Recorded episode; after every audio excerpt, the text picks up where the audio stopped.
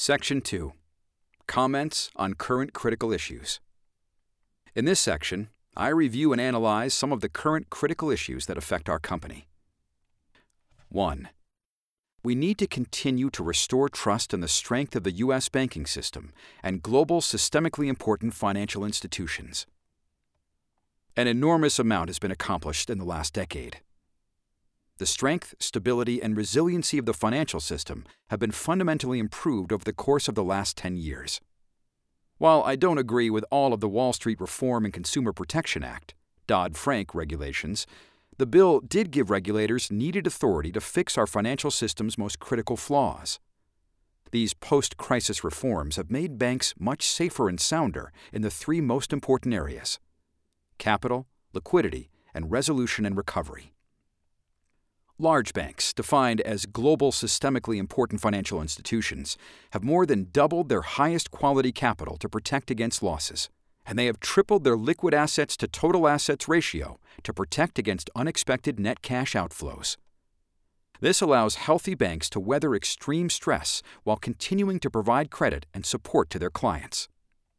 See Message to Employees on pages 27 through 28 that describes many of the lessons learned from the crisis and the extensive steps we took to help our clients. Here's an eye opening example of how much capital is now in the system. Under the Fed's most extreme stress testing scenario, where 35 of the largest American banks bear extreme losses, as if each were the worst bank in the system, the combined losses are about 6% of the total loss absorbing resources of those 35 banks. JP Morgan Chase alone has nearly three times the loss absorbing resources to cover the projected losses of all of these 35 banks. See chart below. For reference, see chart. Loss absorbing resources of U.S. SIFI banks combined. In addition, resolution and recovery regulations have given regulators both the legal authority and the tools to manage a failing or failed institution. See my comments on the sidebar on page 29 about how Lehman Brothers would have played out under today's new rules. This allows regulators to minimize the impact of a major failed institution on both taxpayers and the system. Looking back on the financial crisis. September 2018 message to employees, 10 years after the financial crisis. Dear colleagues, a decade has passed since the collapse of Lehman Brothers. So now is a good time to reflect on the financial crisis that was raging 10 years ago this month. A lot has been written, and far more is still to be written on this crisis. But I would like to share a few thoughts with you on that extraordinary period of time and everything that all of you at JP Morgan Chase did to try to help. The gathering storm hit with a vengeance. While the collapse of Lehman in September 2008 was the epicenter of the crisis, it was actually far more complex than that. The roots go back to before 2006. By late 2006, we already saw problems in subprime mortgages, leveraged lending, and quantitative investing. With the onset of Basel II, leverage at investment banks, not commercial banks, more than doubled, as did shadow banking. Think structured investment vehicles, collateralized debt obligations, money market funds, and so on. This was often funded by unsecured, undependable short term wholesale borrowing. Then, the biggest problem of all presented itself. It was not just subprime mortgages that were flawed, but all mortgages. This happened, in hindsight, by bad underwriting, government policy that fueled and fostered inappropriate mortgage lending, higher and higher loan to values, less and less cash down, weaker appraisals, and insufficient income certification, unscrupulous brokers, and cavalier investors. The banks, though not the worst actors in mortgages, joined the party too. When the world realized that $1 trillion would ultimately be lost in mortgages, panic ensued. There were multiple failures mortgage brokers, savings and loans, S&L, including Washington Mutual, WaMu, and IndyMac, as well as Fannie Mae and Freddie Mac, which were the largest financial failures of all time culminating in the dramatic failure of Lehman, followed by the extraordinary bailouts of AIG and other major financial institutions. JP Morgan Chase did everything it possibly could do to help during this time. On March 16, 2008, we announced our acquisition of Bear Stearns. a company with $300 billion of assets, which had collapsed and had fatal problems. We were essentially buying a house, but it was a house on fire. And we did this at the request of the U.S. government, thinking at the time that this could help head off a terrible crisis. On September 25, 2008, 10 days after the collapse of Lehman Brothers, we bought the largest S&L, WaMu, another company that had $300 billion of assets. We took other extraordinary actions, often at calculated but great risk to JP Morgan Chase, to support clients, including governments, and to support the markets in general. We loaned $70 billion in the global interbank market when it was needed most. With markets in complete turmoil, we were the only bank willing to single handedly lend $4 billion to the state of California, $2 billion to the state of New Jersey, and $1 billion to the state of Illinois. Additionally, and frequently, we loaned or raised for our clients $1.3 trillion at consistent and fair rates, in many cases, far below what the market would have demanded. And we provided more than $100 billion to local governments, municipalities, schools, hospitals, and not for profits over the course of 2009. Many other banks did the same. You probably will be surprised to find out that we lent a tremendous amount of money to Lehman before the crisis, and even more after the crisis.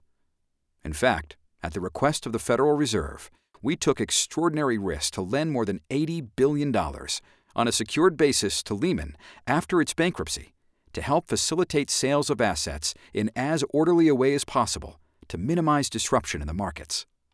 This was a traumatic, historic period of time, not just for the financial system, but for the world as a whole. We endured a once in a generation economic, political, and social storm, and because of you, we have emerged 10 years after this crisis as a company of which we can all be proud. The aftermath and lessons learned. Many people still ask me about the Troubled Asset Relief Program, TARP, a government program that provided funding to banks in the midst of the crisis. JP Morgan Chase did not want or need TARP money, but we recognize that if the healthy banks did not take it, no one else could, out of fear that the market would lose confidence in them. And while it helped create the false rallying cry that all the banks needed support, the government, both the Federal Reserve and the Treasury, was trying everything it could in addition to TARP. And the Federal Reserve and the Treasury should be congratulated for the extraordinary actions they took to stave off a far worse crisis. In hindsight, it is easy to criticize any specific action, but in total, the government succeeded in avoiding a calamity. There were many lessons learned from the crisis. The need for plenty of capital and liquidity, proper underwriting and regulations that are constantly refined, fair, and appropriate. In fact, regulators should take a victory lap because Lehman, Bear Stearns, AIG, and multiple other failures effectively could not happen today because of the new rules and requirements. We entered the crisis with the capital, liquidity, earnings, diversity of businesses, people, and a risk management culture that enabled us to avoid most, but unfortunately not all of the issues exposed by the crisis.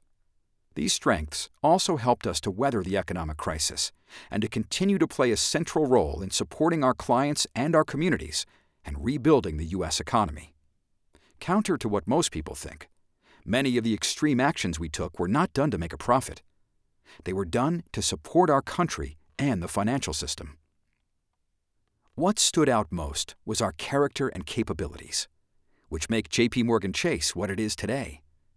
When the global financial crisis unfolded in 2008, the people of JP Morgan Chase understood the vital role our firm needed to play and felt a deep responsibility to those who rely on us.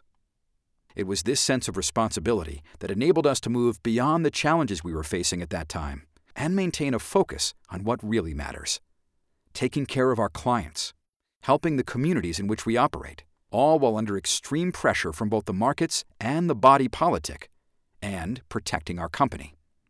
How we managed through the crisis is a testimony to the collective strength of character and commitment of our people. During those chaotic days throughout the crisis and its aftermath, many of our people had to work around the clock, seven days a week for months on end. And they did it without complaint. The biggest lesson of the crisis? The quality, character, culture, and capabilities of your partners are paramount. Looking back, and then looking around at the company we are today, I am filled with awe and admiration. For JP Morgan Chase, these past 10 years have been part of a challenging yet defining decade. Today, JP Morgan Chase is among the leaders in most of our businesses. I can't tell you how proud I am to be your partner and to witness your extraordinary performance. I can't thank our current and former employees enough for helping us get through those turbulent times and for the company we have become. Jamie. Lehman Redux. It simply would not have failed, but it would have been easily manageable if it did fail. As I mentioned in my shareholder letter in 2016, it is instructive to look at what would happen if Lehman were to fail in today's regulatory regime. First of all, it is highly unlikely the firm would fail because under today's capital rules, Lehman's equity capital will be approximately $45 billion instead of $23 billion, which it was in 2007.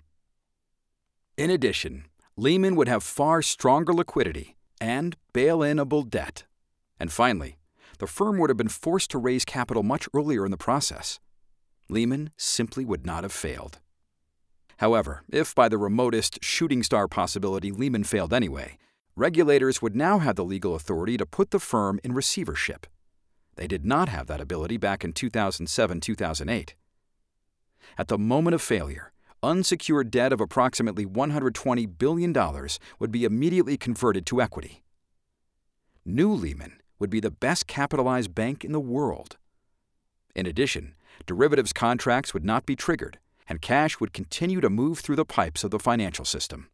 Legislators and regulators should be applauded for what they have done to solve the too big to fail problem, though I should point out that this was accomplished by putting some basic rules in place, not the thousands of other rules layered atop them.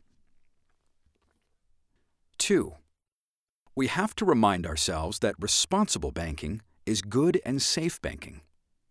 One of the critical responsibilities of banks is to take a rigorous and disciplined approach to allocating capital in the financial system, whether they do it directly through loans or through public and private capital markets. Banks need to do this knowing there will be recessions and that they should plan to support their clients through their most difficult times. We did exactly that throughout the 2008 crisis. Again, see message to employees on pages 27 through 28. While many people focus on market making, which of course entails risk, we buy and sell about $2 trillion a day of various securities around the world. This risk taking is carefully monitored and largely hedged. To put risk taking and market making a little bit in perspective, in the last five years, we have lost money trading on only 11 days, and the loss was usually small and never more than about two times the average normal trading day revenue.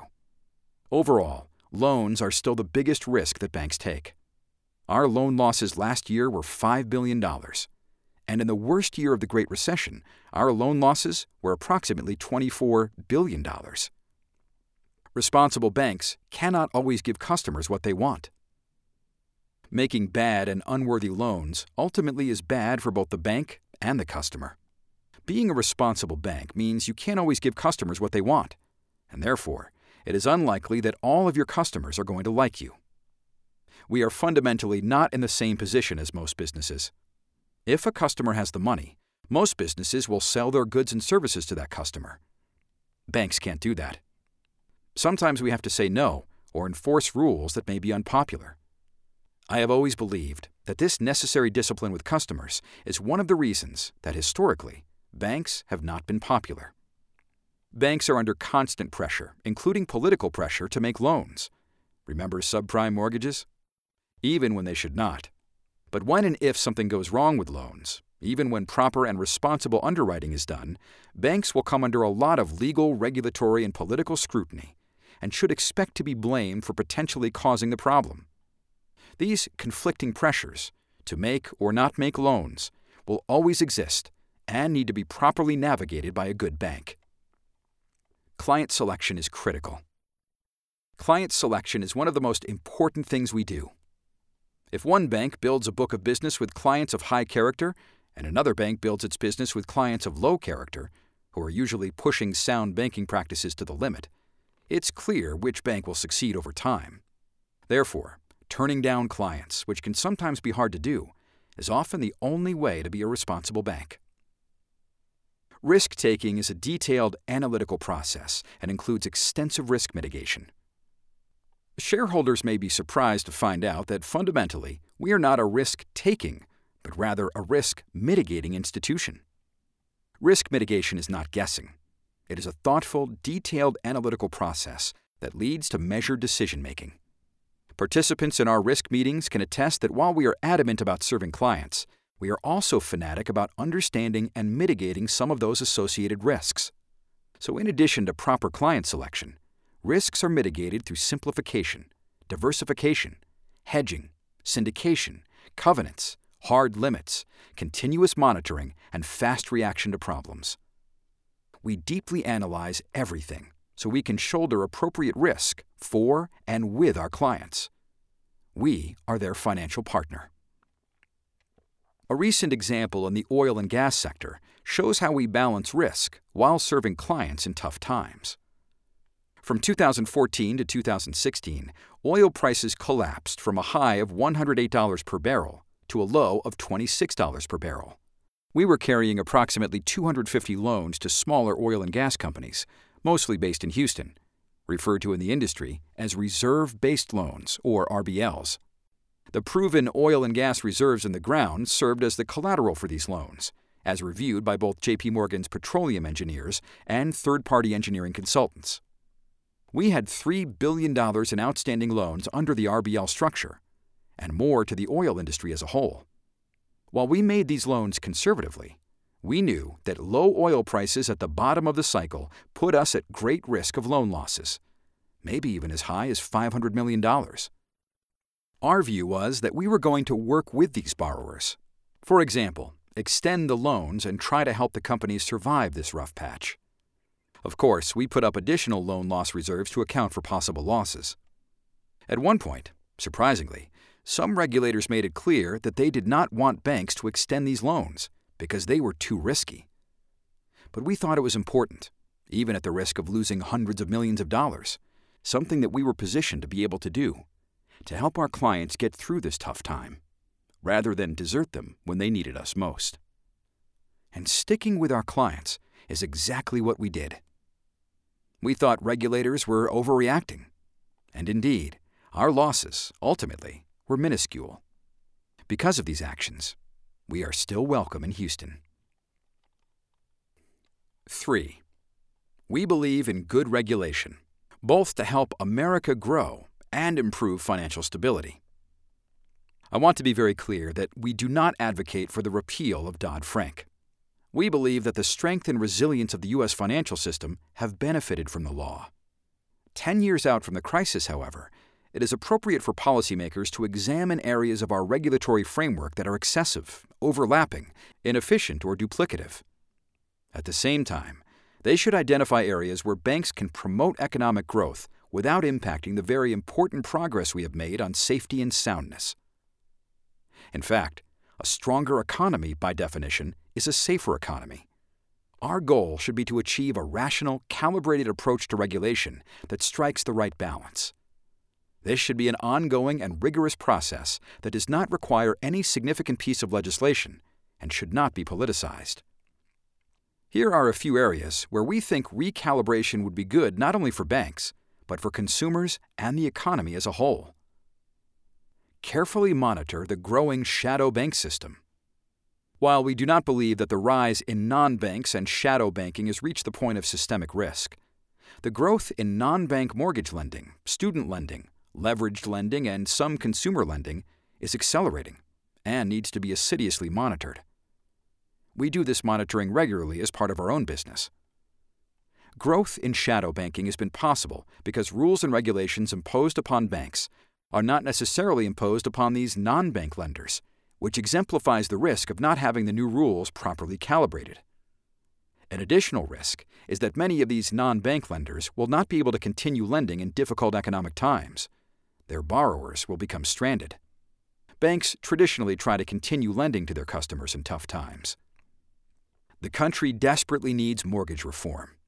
It would add to America's economic growth.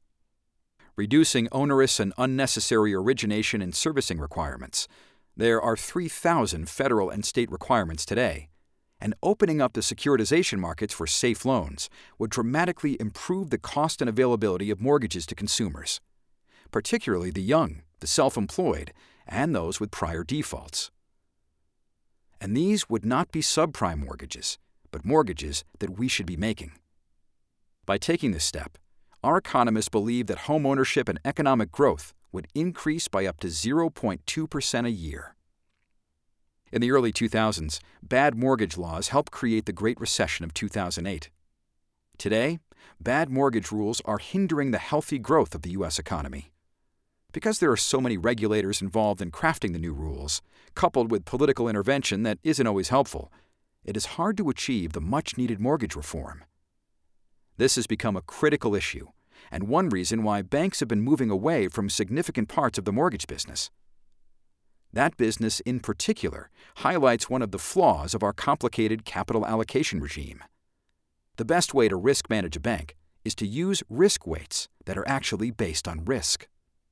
However, since most banks are also constrained by standardized capital, a capital measure that does not risk adjust for the lower risk of having a properly underwritten prime mortgage, owning mortgages becomes hugely unprofitable.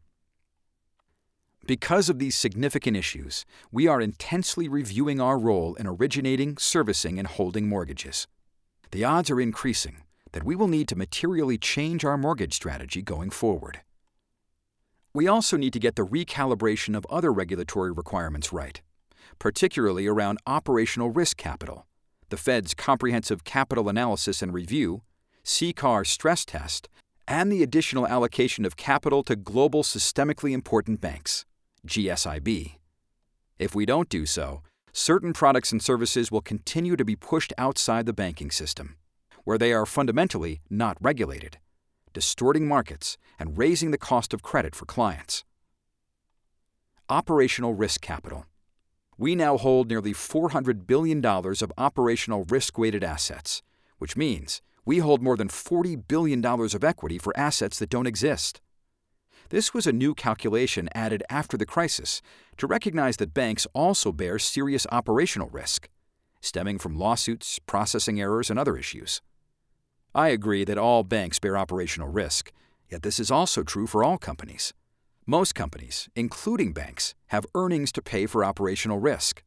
And the calculation that gets us to $400 billion is questionable and so complex that I am not going to explain it here. Finally, most of our operational risk assets stem from Bear Stearns and WaMu's subprime mortgage products that we don't even offer anymore. Tying up capital in perpetuity, looking for shadows on the wall, is probably not the best idea for fostering growth in America. Comprehensive Capital Analysis Review. I deeply believe in stress testing, but I do have issues with CCAR. First, it consists of only a single test. There are many things that can go wrong that should be stress tested, which is unlikely to prepare anyone, banks, or regulators adequately. There is an arbitrariness to a single test. Moreover, I don't think CCAR accurately represents what a loss would look like in the nine quarters after a Lehman type event. Remember that in the nine quarters following the actual Lehman collapse, JP Morgan Chase earned $30 billion. One of the refrains that we hear about CCAR results is they show that most banks, at the worst part of the stress cycle, can barely cover their required capital. This is fundamentally inaccurate. The CCAR test can give this false impression because it requires banks to do unnatural things, such as continuing all stock buybacks, even when it is completely obvious that banks wouldn't or couldn't do this. As a result, we don't rely solely on CCAR and we stress test hundreds of scenarios a month, preparing ourselves for circumstances far worse than CCAR stress. While CCAR losses may exceed what banks are likely to experience, they do appropriately include benefits that banks receive from being diversified and from having healthy profit margins. And CCAR is an effective built in counter cyclical buffer because its whole purpose is to ensure adequate capital at the worst point of a major stress event. Capital requirements for GSIBs, however, are completely different. GSIB capital requirements. My biggest issue is with GSIB capital requirements, and since they may be added to the CCAR stress test, they become even more important. Most of the factors used in GSIB requirements are not risk adjusted, and many of the calculations have no fundamental underpinning or logical justification. Their methodology irrationally multiplies certain factors over and over, and many of the facts are simply unjustified on any basis. For example, one of the risks is called substitutability, which is supposed to measure the risk that we won't be able to replace certain services of a large bank that fails or retrenches during a crisis. The specific factors used to calculate this risk are market share of equity and debt underwriting and market making. But when Lehman failed, no one had a problem in replacing any of these activities. For another example, American regulators simply doubled thresholds for American banks versus international competition and have never adjusted them as they were supposed to do for economic growth, for other new regulations like total loss absorbing capacity and liquidity, or for the fact that GSIB banks have become a smaller part of the financial system. Now regulators are talking about adding GSIB requirements to CCAR, which is only logical if the GSIB charge itself makes sense in the first place. If GSIB regulation is to become this important, it needs thorough justification. Later in this letter, I discuss some possible adverse consequences to the U.S. financial system because of the interplay between these factors in a downturn. One comment that we continue to hear is that U.S. banks are now doing quite well despite evidence that GSIB requirements are tougher on U.S. banks than on foreign banks. But that outperformance is not ordained from above and may not always be the case. We should calculate data the right way and U.S. banks, their employees, shareholders, and the communities they serve should not be put at a permanent disadvantage. Proper calibration of financial regulation can enhance the growth and resiliency of the U.S. economy, which actually reduces systemic risk and helps banks safely serve more clients. 4. We believe stock buybacks are an essential part of proper capital allocation, but secondary to long term investing. I have already noted that stock buybacks, though sometimes misused, are an important tool that businesses must have to reallocate excess capital. To reiterate, this should be done only after proper investments for the future have been considered. A recent complaint is that companies, partially due to tax reform, have used their excess capital to buy back more stock instead of investing in their business. While this is true, you should keep in mind three things. First, as stock buybacks increased in 2018, so did corporate capital expenditures and research and development, R&D. In fact, contrary to popular belief, capital expenditures as a percentage of GDP are higher today than in the good old days of the 1950s and 1960s. Second, companies tend to buy back stock when they don't see a good use for capital in the next year or two. We believe that as companies adjust to the new higher cash flows, they will begin to reinvest more of that money in the United States. The benefit of tax reform is the long term, multi year cumulative effect of capital retained and reinvested in the United States. And third, the capital that was used to buy back stock did not disappear. It was given to shareholders, who then put it to a better and higher use of their own choosing.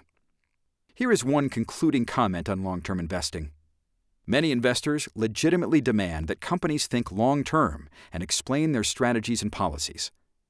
Meanwhile, these same investors, who demand long term thinking from companies, often invest in funds that are paid a lot of money for how a stock performs in one year. I hope these investors will appreciate the disconnect and hope they will consider the pressures for short term performance they may have helped to create. 5. On the importance of the cloud and artificial intelligence, we are all in. The power of the cloud is real.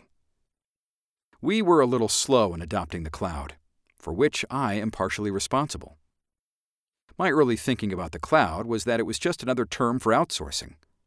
I held firm to the view, which is somewhat still true, that we can run our own data centers, networks, and applications as efficiently as anyone. But here's the critical point cloud capabilities are far more extensive and we are now full speed ahead. Let me cite a couple of examples. The cloud gives us the ability to achieve rapid scale and elasticity of computing power exponentially beyond our own capacity. This will be especially relevant as we scale up our artificial intelligence efforts. The cloud platform is agile and flexible. It offers access to data sets, advanced analytics, and machine learning capabilities beyond our own. It increases developers' effectiveness by multiples. You can almost click and drop new elements into existing programs, as opposed to writing extensive new code. For instance, adding databases and or machine learning to an application can be done almost instantaneously. And certain tasks, such as testing code and provisioning compute power, are automated. The cloud provides a software development experience that is frictionless and allows our engineers to prototype quickly and learn fast, as well as increase the speed of delivering new capabilities to our customers and clients. It is important to note that the cloud has matured to the point where it can meet the high expectations that are set by large enterprises that have fairly intense demands around security, audit procedures, access to systems, cybersecurity, and business resiliency we will be rapidly refactoring most of our applications to take full advantage of cloud computing. We then can decide whether it is more advantageous to run our applications on the external cloud or the internal cloud. The internal cloud will have many of the benefits of the external cloud's scalable and efficient platforms. One final but key issue. Agile platforms and cloud capabilities not only allow you to do things much faster, but also enable you to organize teams differently. You can create smaller teams of 5 to 20 people who can be continually reimagining, reinventing, and rolling out new products and services in a few days instead of months. The power of artificial intelligence and machine learning is real. These technologies already are helping us reduce risk and fraud, upgrade customer service, improve underwriting, and enhance marketing across the firm. And this is just the beginning. As our management teams get better at understanding the power of AI and machine learning, these tools are rapidly being deployed across virtually everything we do. We can also use artificial intelligence to try to achieve certain desired outcomes, such as making mortgages even more available to minorities. A few examples will suffice. In the corporate and investment bank, DeepX leverages machine learning to assist our equities algorithms globally to execute transactions across 1,300 stocks a day. And this total is rising as we roll out DeepX to new countries. Across our company, we will be deploying virtual assistants, robots driven by artificial intelligence, to handle tasks such as maintaining internal help desks, tracking down errors, and routing inquiries. In consumer marketing, we are better able to customize insights and offerings for individual customers based on, for example, their ability to save or invest, their travel preferences, or the availability of discounts on brands they like. Technological solutions help us do better underwriting, expediting the mortgage or automobile loan approval process, letting the customer accept the loan in a couple of clicks, and then start shopping for a home or car. In our consumer operations, we are using AI and machine learning techniques for ATM cash management to optimize cash and devices, reduce the cost of reloads, and schedule ATM maintenance. And our initial results from machine learning fraud applications are expected to drive approximately $150 million of annual benefits and countless efficiencies. For example, machine learning is helping to deliver a better customer experience while also prioritizing safety at the point of sale, where fraud losses have been reduced significantly with automated decisions on transactions made in milliseconds. We are now able to approve 1 million additional good customers who would have been declined for potential fraud, and also decline approximately 1 million additional fraudsters who would have been approved. Machine learning will also curtail check fraud losses by analyzing signatures, payee names, and check features in real time. Over time, AI will also dramatically improve anti money laundering, Bank Secrecy Act protocols and processes, as well as other complex compliance requirements. We will try to retrain and redeploy our workforce as AI reduces certain types of jobs. We are evaluating all of our jobs to determine which are most susceptible to being lost through AI.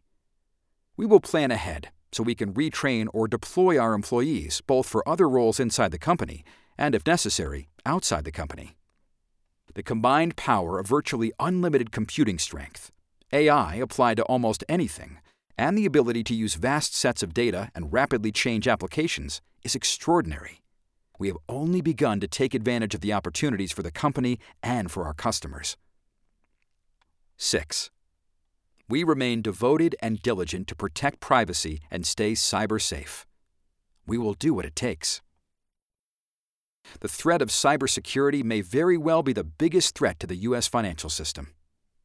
I have written in previous letters about the enormous effort and resources we dedicate to protect ourselves and our clients. We spend nearly $600 million a year on these efforts and have more than 3,000 employees deployed to this mission in some way.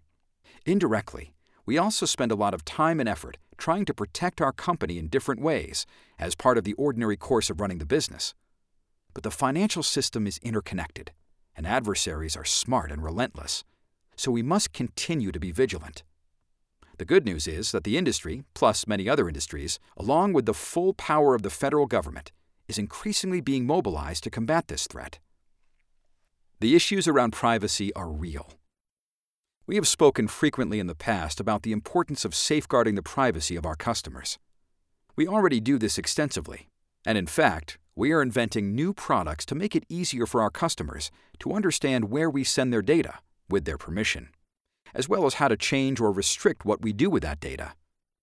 New laws in Europe stipulate that consumers should be able to see what data companies have on file about them and to correct or delete this information if they choose. These are the right principles, but they are very complex to execute.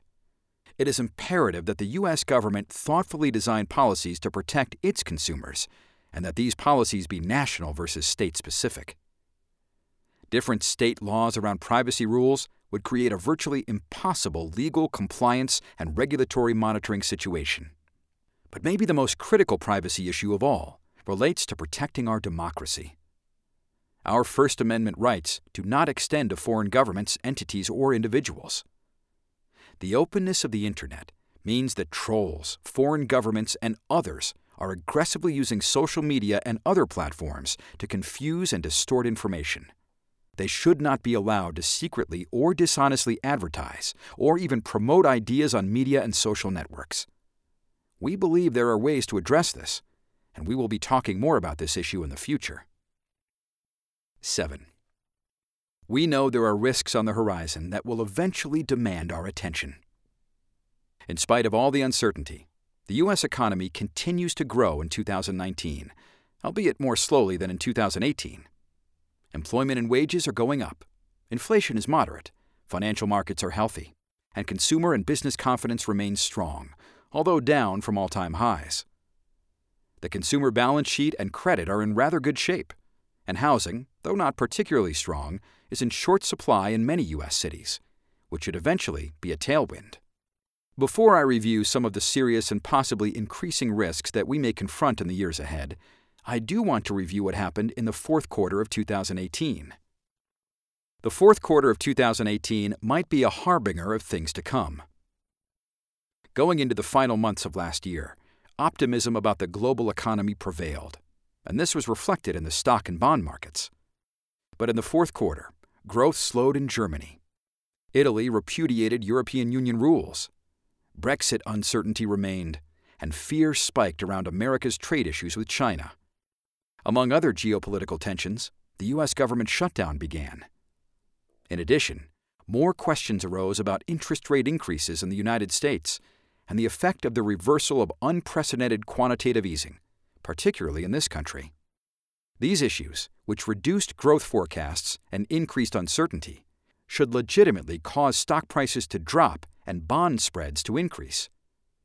However, stock markets fell 20%. Investment grade bond spreads gapped out by 36%, and certain markets, like initial public offerings and high yield, virtually closed down.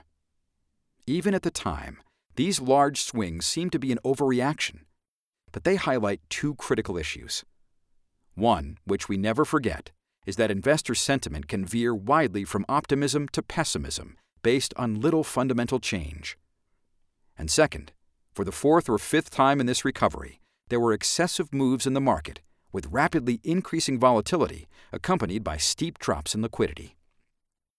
Market reactions do not always accurately reflect the real economy, and therefore, policymakers and even companies should not overreact to them. But they do reflect market participant views of changing probabilities and possibilities of economic outcomes. Thus, policymakers and banks, particularly the Fed, must necessarily, because they need to think forward, take an assessment of these issues into account. With this backdrop, I will discuss some of the serious issues on people's minds, with more on liquidity later.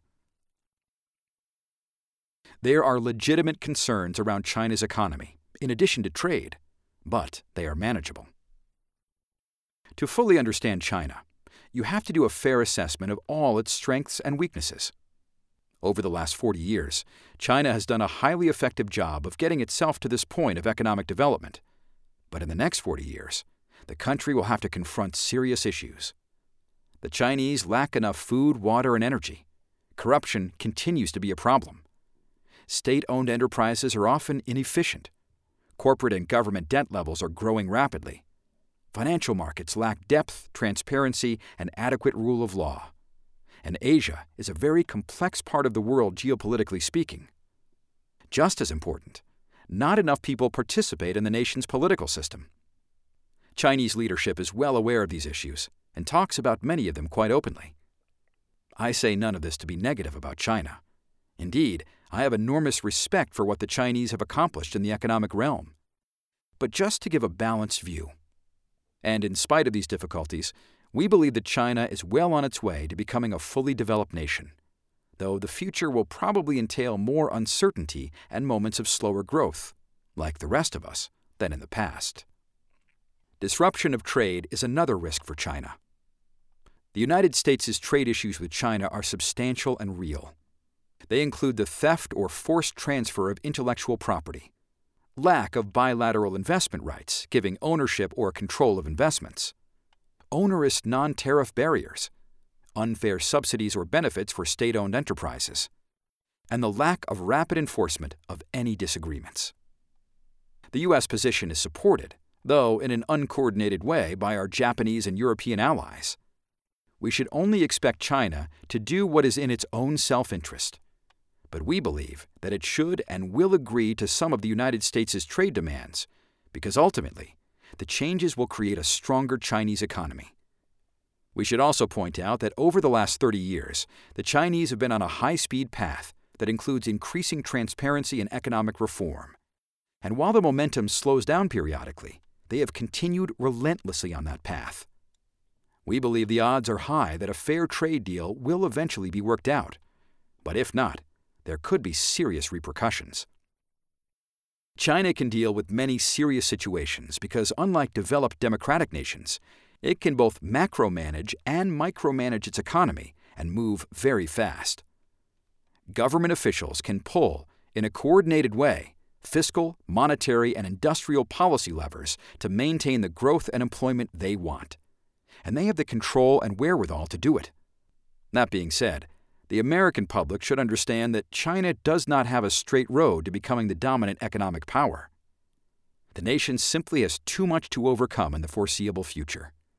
If China and the United States can maintain a healthy strategic and economic relationship, and that should be our goal, it could greatly benefit both countries, as well as the rest of the world. Debt levels are increasing around the world.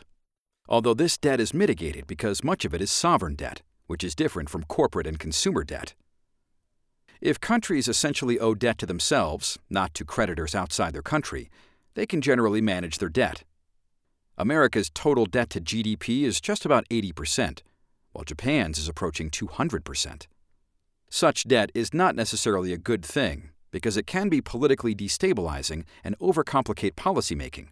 However, it is generally manageable because if a nation owes money to itself, it is essentially relocating its income across various interest groups within the country. If the country can continue to grow, it can still create more income for its citizens. America's debt level is rapidly increasing, but is not at the danger level. While America does owe an excess of $6 trillion, essentially 40% of its publicly held debt, to creditors outside the country. U.S. companies and investors hold more than $25 trillion in total claims on foreigners, including more than $12 trillion of foreign portfolio holdings. And the U.S. economy is worth more than $100 trillion. So we earn more on foreign assets than we pay to foreign creditors. This is not a major issue. However, our country's debt level over the next 30 years will start to increase exponentially, and at a certain point, this could cause concern in global capital markets. We have time to address this problem, but we should start to deal with the issue well before it becomes a crisis. People also point to emerging market debt, both corporate and sovereign, as a potential issue. But the emerging markets, both countries and companies, are much bigger and stronger than they were in the past. They have more foreign exchange reserves and generally more effective risk management of currency and interest rate mismatches. Leverage lending is increasing, particularly through shadow banks. Total leveraged lending in the United States is approximately $2.3 trillion. About 25% of the loans are owned by banks, the majority in more senior positions, and the remaining 75% are owned by shadow banks or non banks. Deconstructing that number a bit, about $1.8 trillion is in U.S. institutional leveraged term loans, approximately 30% of which are owned by banks. We estimate that approximately $500 billion of direct loans are owned exclusively by non banks. While leveraged lending is a growing issue, and one that we are monitoring, we don't think this is yet of the size or quality to cause systemic issues in the financial system. This does not mean it won't create some issues. When things get bad, invariably prices drop dramatically. Certain types of high yield debt cannot be refinanced, etc. But at this level, it is still a manageable issue. There are growing geopolitical tensions, with less certainty around American global leadership. Geopolitical tensions are always there. Just reading the newspaper in any week in any year since World War II would make anyone pretty worried. But it does appear that geopolitical tensions are growing. Let me mention a few Russian aggression, Middle East conflicts, Venezuela, North Korea, Iran, Turkey, Brexit, and European politics generally. It's always difficult to understand the effect of geopolitical uncertainty. But it is now heightened due to uncertainty around how the United States intends to exercise global leadership. This uncertainty may very well be the biggest new unknown factor affecting critical geopolitical and economic issues the chance of bad policy errors is increasing. In this risk section and in the next section on public policy, I feel compelled to emphasize an obvious point. Bad public policy is a major risk. It could be central banks and monetary policy, trade snafus, or simply deep political gridlock in an increasingly complex world. But bad policymaking is definitely an increasing risk for the global economy the confusion and uncertainty around liquidity are causing some legitimate concerns. Several times in the last few years, including in the fourth quarter of 2018, markets exhibited rapid losses of liquidity. Although fortunately, and importantly, the markets recovered in all cases. But that was in the context of a good environment. The ongoing debate around liquidity and short term losses of liquidity in the market is an important one. We consider it in two ways traditional liquidity, and macro liquidity. Traditional liquidity. I call it micro liquidity here, and it generally refers to the width of the bid ask spread, as well as the size and speed with which securities can be bought or sold without dramatically affecting their price. There is no question that some micro liquidity is more constrained than in the past due to bank capital, liquidity, and Volcker rule requirements. In addition, high frequency traders generally create some intraday liquidity within a day, though even this is unreliable in a downturn. Because they rarely take positions intraday, day to day, traders do not create real liquidity. But my view is that they increase the volatility of liquidity over time. There is no question that rules and regulations also cause unwanted and unnecessary distortions in money market vehicles, such as repos and swaps, particularly at quarter end. If you look at liquidity from before the financial crisis to today, in fairly liquid markets like treasuries, swaps, and equities, there is a noticeable difference. In good markets, liquidity is essentially high and is almost at the same level today as it was before the crisis. But when markets became volatile in the last several years, liquidity dropped much further and faster than it did before the crisis. It is important to remember that this happened in good times. Therefore, it is reasonable to expect that what we have been experiencing is now the new normal of liquidity, and that we should be prepared for it to be even worse in truly difficult times. Macro liquidity. This describes a broader view of financial conditions. For example, is it easy to borrow and lend? Are banks able to increase their lending? Is the cost of borrowing going up? Is the Fed adding or reducing liquidity in the system? Essentially by buying or selling treasuries. There is no doubt that new regulations, particularly bank liquidity requirements, dramatically reduce the ability of the Fed to increase bank lending today by shoring up bank reserves. In the old days, the central bank could effectively create excess reserves by buying treasuries. These excess reserves were lendable by the bank. Today, such reserves are often not lendable due to new liquidity rules. So, bank lending as a function of deposits is, in effect, permanently reduced. The notion of money velocity and, in fact, the transmission of monetary policy are therefore different from the past, and it is hard to calculate the full effect of all these changes. It is extremely difficult for us, and probably even for the Fed, to know when and at what level the removal of cash, liquidity, from the system starts to significantly affect macro or micro liquidity. We will, however, probably know it when we see it. There may be too much certainty that growth will be slow and inflation subdued there is still global growth, and employment and wages continue to go up. However, this has been a very slow recovery, and it is possible that the normal increase of inflation late in the cycle, due to wage demands and limited supply, can still happen. We don't see it today, but I would not rule it out. In addition, 10 year bond spreads have been suppressed in some way by the extreme quantitative easing around the world. If that ever reverses in a material way, how could it not have an effect on the 10 year bond? Finally, I would not look at the yield curve and its potential inversion as giving the same signals as in the past. There has simply been too much interference in the global markets by central banks and regulators to understand its full effect on the yield curve. Expect banks to be far more constrained going into the next real downturn. Today is nothing like 2008. There are fewer leveraged financial assets in the system now than a decade ago. In 2008, huge losses in the mortgage market forced consumers and companies to sell assets acquired by borrowing. Fundamentally, market panic ensued. Now there is far less borrowing against assets, and it is unlikely that there will be a lot of forced selling as a result.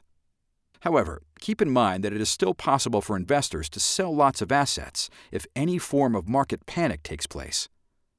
When the next real downturn begins, banks will be constrained, both psychologically and by new regulations, from lending freely into the marketplace, as many of us did in 2008 and 2009. New regulations mean that banks will have to maintain more liquidity going into a downturn, be prepared for the impacts of even tougher stress tests, and hold more capital because capital requirements are even more procyclical than in the past. Effectively, some new rules will force capital to the sidelines, just when it might be needed most by clients and the markets. For example, in the next financial crisis, JP Morgan Chase will simply be unable to take some of the actions we took in 2008, as described in the sidebar on pages 27 through 28.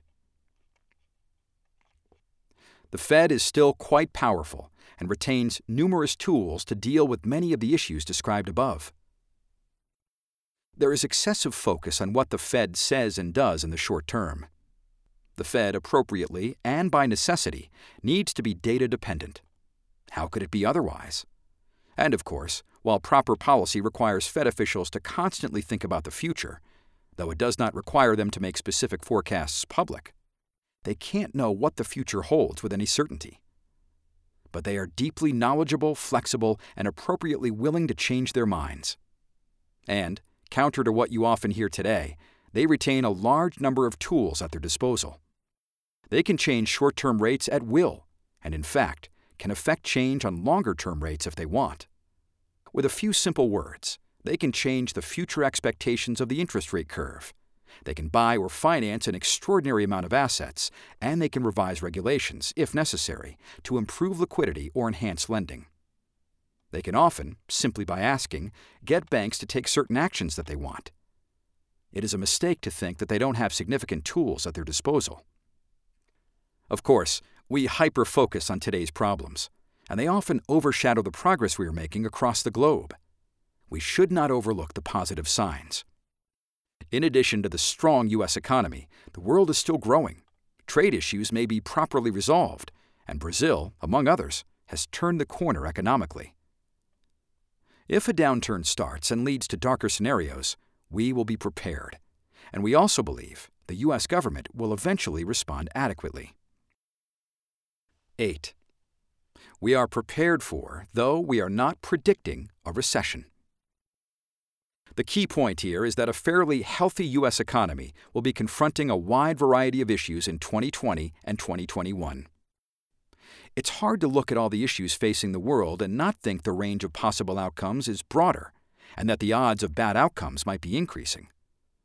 And certain factors, like confidence, which we know is important, can be easily damaged by bad policy, unexpected events, or even high market volatility. The next recession may not resemble prior recessions. Next time, the cause may be just the cumulative effect of negative factors, the proverbial last straw on the camel's back. We are always prepared to deal with the next recession. We generally do not spend a lot of time guessing about when the next recession will be. We manage our business knowing that there will be cycles. First and foremost, we will continue to serve our clients. From the prior parts of this letter, you can see that we continue to make responsible loans to our clients during and after the Great Recession when they needed us most. And we will do that again. We will not stop investing in our future, investing in technology, or building new branches. We will continue to make markets for our clients. We will not overreact to the credit cycle. We will mitigate risk. We may reduce risk by taking on fewer new clients or by syndicating or hedging risk.